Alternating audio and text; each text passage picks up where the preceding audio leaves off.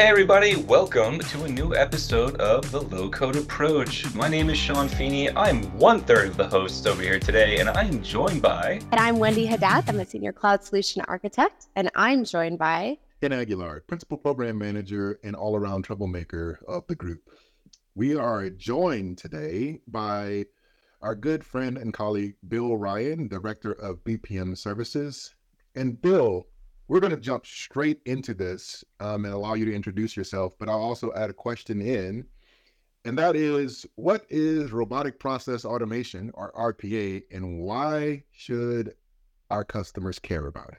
Well, great, great to be here. Thank you for having me. This is uh, this is an awesome opportunity. Bill Ryan, I've been with Microsoft for three and a half years, focusing on uh, business applications and low code. Um, currently, I'm with the business application strategy team in our CTO group and uh, I'm responsible for working with our internal sellers and our architects in helping them um, understand what our solutions are and how to go to market with them. So, why, uh, what is RPA and why should I care? Robotic process automation is the idea that you can take a business process that someone does manually. Let's say it's um it's an invoice approval process. That's a really common one that that's used a lot in RPA. And you can basically record the process that a human does and then be able to repeat that process over and over so the human doesn't actually have to do it. This is a really, really powerful technology that's evolved over the last 10 years or so. And Microsoft is, is now a major player and a, and a leader in this space where we have the ability to take, and you can think about any industry, whether it's finance and banking, healthcare, insurance, manufacturing, any process where there's a human involved that is looking at a screen, whether that is you know, an Excel spreadsheet or going into a system like SAP or some other backend system and being able to look at values and make a decision based on looking at those values, that can be recorded and built into a robotic process. That process then can be run either in an attended mode or an unattended mode that allows the organization to take the person that was that was responsible for that specific process and apply them and have them do something else. So the saving is pretty significant when you think about factoring and scaling that across an organization. Let's say you have in your accounting department, you have 40 people who are responsible for looking at and approving invoices. If you could automate that process, um, that's 40 people and the hours associated with those 40 people that can be used for something else that can save an enormous amount of money. Very cool. So you mentioned a couple of terms in your explanation. Two were attended and unattended. Can you tell us the, the differences between the two? Sure. The concept of an unattended flow is the ability for you to actually record the keystrokes and the actual actions and then apply logic to those keystrokes and actions and take that recording and run that in an unattended mode.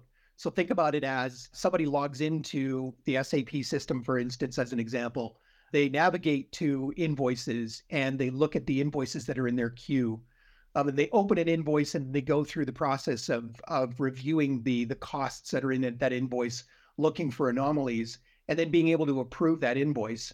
Recording that process and then being able to run that in an unattended mode is something that's really really powerful, where you don't have to. It's basically the the bot itself, the the RPA process that runs either on the desktop machine or the or a virtual machine that runs in runs in the cloud that can run 24 hours a day, seven days a week, all on its own, doing its own thing. An attended process is where you still have that that capability of having the automation and uh, going through the approval process and, and the logic, but someone has to initiate that flow itself and make that flow run. So they can run it instead of on a scheduled basis they can run it ad hoc whenever they want. So they can have a set of RPA processes, maybe that they use as a toolkit that's part of their, their work. And whenever they need to run one, they can basically just execute that flow. It's very similar to what we used to do in SharePoint, where we created a SharePoint flow that was kind of an attended process where you had to actually go and go into the SharePoint site and execute the flow. And we also had unattended processes where we could schedule those process flows to run in SharePoint on a scheduled basis using a timer um, and being able to run it. It's a very similar concept, except now we're take, we have the ability to do very complex actions and add very complex logic to those flows to make things much easier for the individuals to to execute. So, Bill, my my spidey senses are going off when you say SharePoint because we had SharePoint workflow and Cloud Flows have been the the replacement. So now we're talking robotic process automation and Power Automate Desktop. So where does that fit in? And, and kind of, uh, you know, especially if someone's coming from the SharePoint lens on prem and needs to migrate, should should they be looking at RPA in addition or instead of the cloud flows? Or can you help me understand that? And maybe even business process flows as well. Yeah, think about it as a not an or, but an and. And at a situation where migrating SharePoint flows that were on-prem into cloud flows is something that is is a standard process that we that we do a lot with customers. Um, and customers are are migrating and and and and doing that work themselves. But RPA and the and the capabilities that that Power Automate Desktop have are um, significantly greater in terms of the logic that you can create with those attended or unattended flows and the power of being able to record the keystrokes and have something that is very complex that runs on its own is a really powerful addition to the, the Cloudflow processes. So think of you might have a SharePoint site that someone drops a document in, and you might use a spreadsheet, and perhaps it's similar in the sense of instead of going into SAP and and opening up uh, an invoice, perhaps that's an invoice that's get dro- that gets dropped into a SharePoint site through a cloud flow that comes from Perhaps someone has uploaded a file to a SharePoint site and there's a cloud flow that runs. Because we're running SharePoint in the cloud and we're not running it on prem anymore, that business process has been sort of isolated and that flow has been isolated into that cloud environment. Now we have the ability to use cloud flows to be able to execute that logic within that SharePoint site.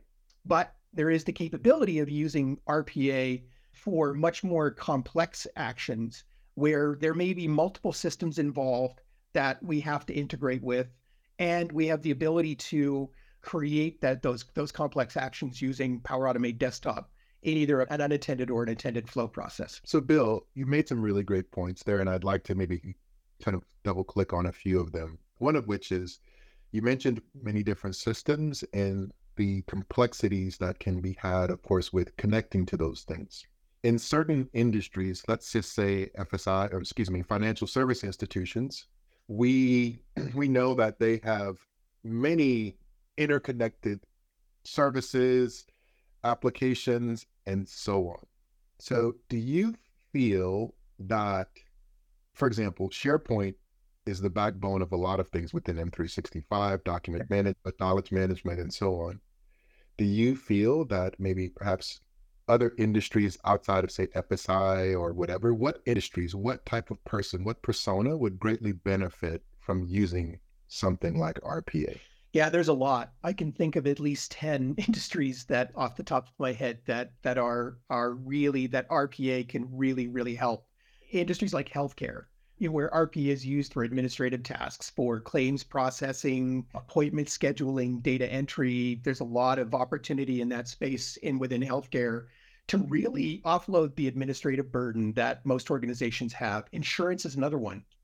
Claims processing, underwriting, policy administration, really the accelerating the ability to be able to take a claim and process that claim quicker instead of having a human having to look at that claim and be able to adjudicate that claim. There's a lot of processes that RPA can really help in that space. So when you think about the time that it takes for someone to work with an insurance company and when they when they they lodge a claim and to have that claim resolved is really important in terms of being able to keep that customer happy. So the more that you can that you can reduce the time to process that claim, the more satisfied customers you're going to have. And then you have the ability to ensure that claims are processed specifically in a way that follows your structure, your regulations, and all of the necessary components around governance uh, within that industry. Other areas like retail, where RPA is used for inventory management, order processing, customer service, being able to take a um, an order and fulfill that order using a robotic process saves the organization a lot of time and gives their customer service reps and their order processing team the ability to work on other things to improve the customer experience. Those are just three that I can think of off the top of my head I mean, there's tons utilities, legal services, transportation and logistics, government, pharmaceuticals. The sky's the limit when you think about whatever industry there is. RPA has a, has a place in that. So, Bill, I want to take it back though. I do think that going back into governance is very relevant to our audience, whether you call it governance or service management, that framework there, because that's part of them feeling safe to use our products. Uh, we we talked about in a previous episode. You know, Power Platform is the shadow IT killer, right? Where you're you're allowing people to do this automation to solve their business problems, but within the confines of a of IT's purview. Yep. And yet there's there's steps that IT needs to take, not just to again flip those nods and switches, but also just to make sure that IT can sustain this, whether it's support or whatnot. So you have a lot of experience here, specifically with RPA, and I, I would like to hear a little bit more about that experience and how you've been approaching that with our customers. Absolutely. I, I, think this is an area that is one of the scariest for most organizations. And I've been in situations where the company, the IT was going was going to turn off the Power Platform. They were they weren't going to go with RPA, uh, and they weren't going to use it because they didn't understand how to govern it and they didn't understand how to manage it, both from a a DLP perspective, a data loss prevention perspective, but then also and from a security perspective, especially when you get into RPA, things become really complex around making sure that you have the right access to those backend systems and that the authority of that account has the appropriate permissions and it's controlled in a way that someone is not accessing data that they shouldn't. You're not leaking data in any way. And that's a scary proposition for a lot of organizations. So what we're seeing is organizations that are successful with RPA and the Power Platform, they build a service model. There's a lot of discussion around should you allow citizen developers to create RPA solutions? There's even customers that are should we allow our business users to create Power Apps and Power Platform solutions? There's some organizations that are really afraid of that because it is a Pandora's box, right? They're looking at it and going, we're freaking out. So if you build a service model where you have the ability to have an innovation team, we call it a center of excellence. Some organizations kind of kind of look at that and go, yeah, we're done with centers of excellence. Let's call it an innovation center. Whatever you call it, building a service model that allows you to support two continuums. There's a pro developer continuum that can manage and build those complex solutions that the organization doesn't have the skills to be able to do let's say it's the treasury department for a large financial services company, a global services financial services company. And the treasury team wants to get into RPA, but they don't really have the skills or the knowledge and they don't have a lot of developers. By building a service model that allows you to have an intake process where you have some some uh, you have pro developers that can build those solutions for them, kind of like a consulting organization within your within your your company that can work with those departments and help them build those solutions and maintain those solutions over time.